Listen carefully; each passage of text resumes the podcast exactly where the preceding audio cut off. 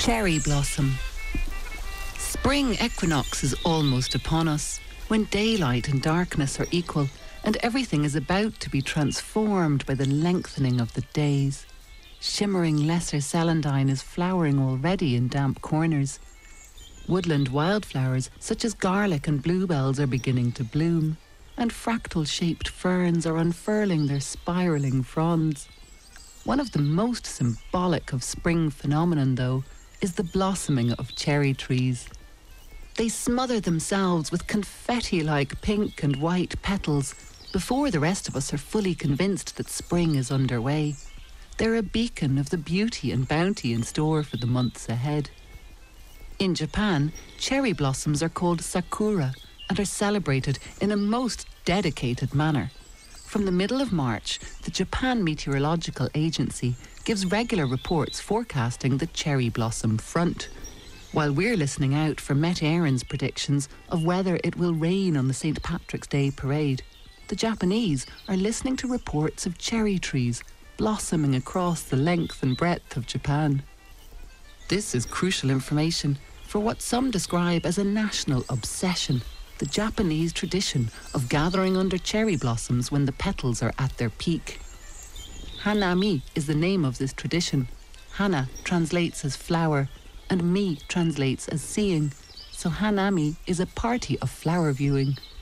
Groups of workmates, friends, and family go out to where the cherry trees are, sometimes in a city park, or sometimes in the countryside, and spread blankets beneath the overhead blossom.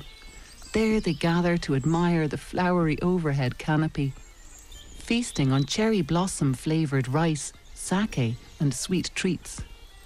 The practice of hanami goes back more than a millennium in Japanese culture.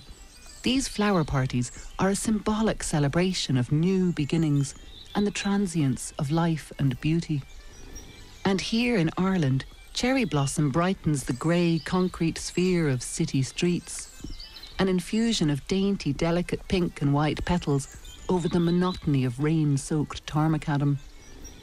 Many of the cherry blossoms we plant along streets and in parks are cultivated varieties, clones, grafted onto the roots of another cherry tree, in the same way cultivated apple trees are also grafted onto other rootstock.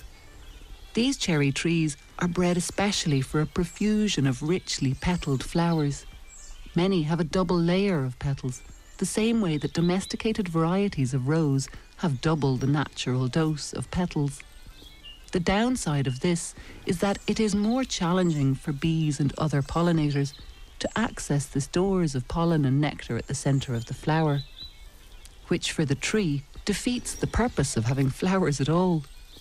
Beauty often comes at a cost. In Ireland, we have two different species of native cherry tree. These native wild cherries are more attuned to the insects who inhabit them and who gorge of the rich stores of pollen and nectar crucial nutrition at this time of year. Our wild cherry, Prunus avium in Latin, is also known as gean and as crann silíní fiáin in Irish. Its flowers haven't been hijacked for our aesthetic appeal, but made by nature all alone. By the end of March, their bright white flowers will be showing off in the hedges and woodlands where they like to live. Once the bees and hoverflies have visited, and pollination is successful, the little ovaries inside each flower will swell over the summer months to produce a little wild cherry come autumn. These are fairly bitter tasting, yet their pips have been found in archaeological excavations of Bronze Age habitations, so were somehow prepared and eaten by people here long ago. Now it's just wild birds and furry wild mammals who consume them come autumn.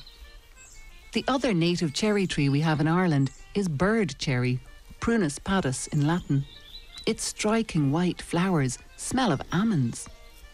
All cherry trees are related to almonds, sloes, and apricots, containing the same chemical compounds and thus many of the same characteristics. Native bird cherry won't be flowering until May, a sure signifier of the start of summer. For the coming weeks, we can soak up the sight and smell of all the other cherry species, grateful for the diversity of this special spring phenomenon, a radiant reminder and a promise of all that is yet to come.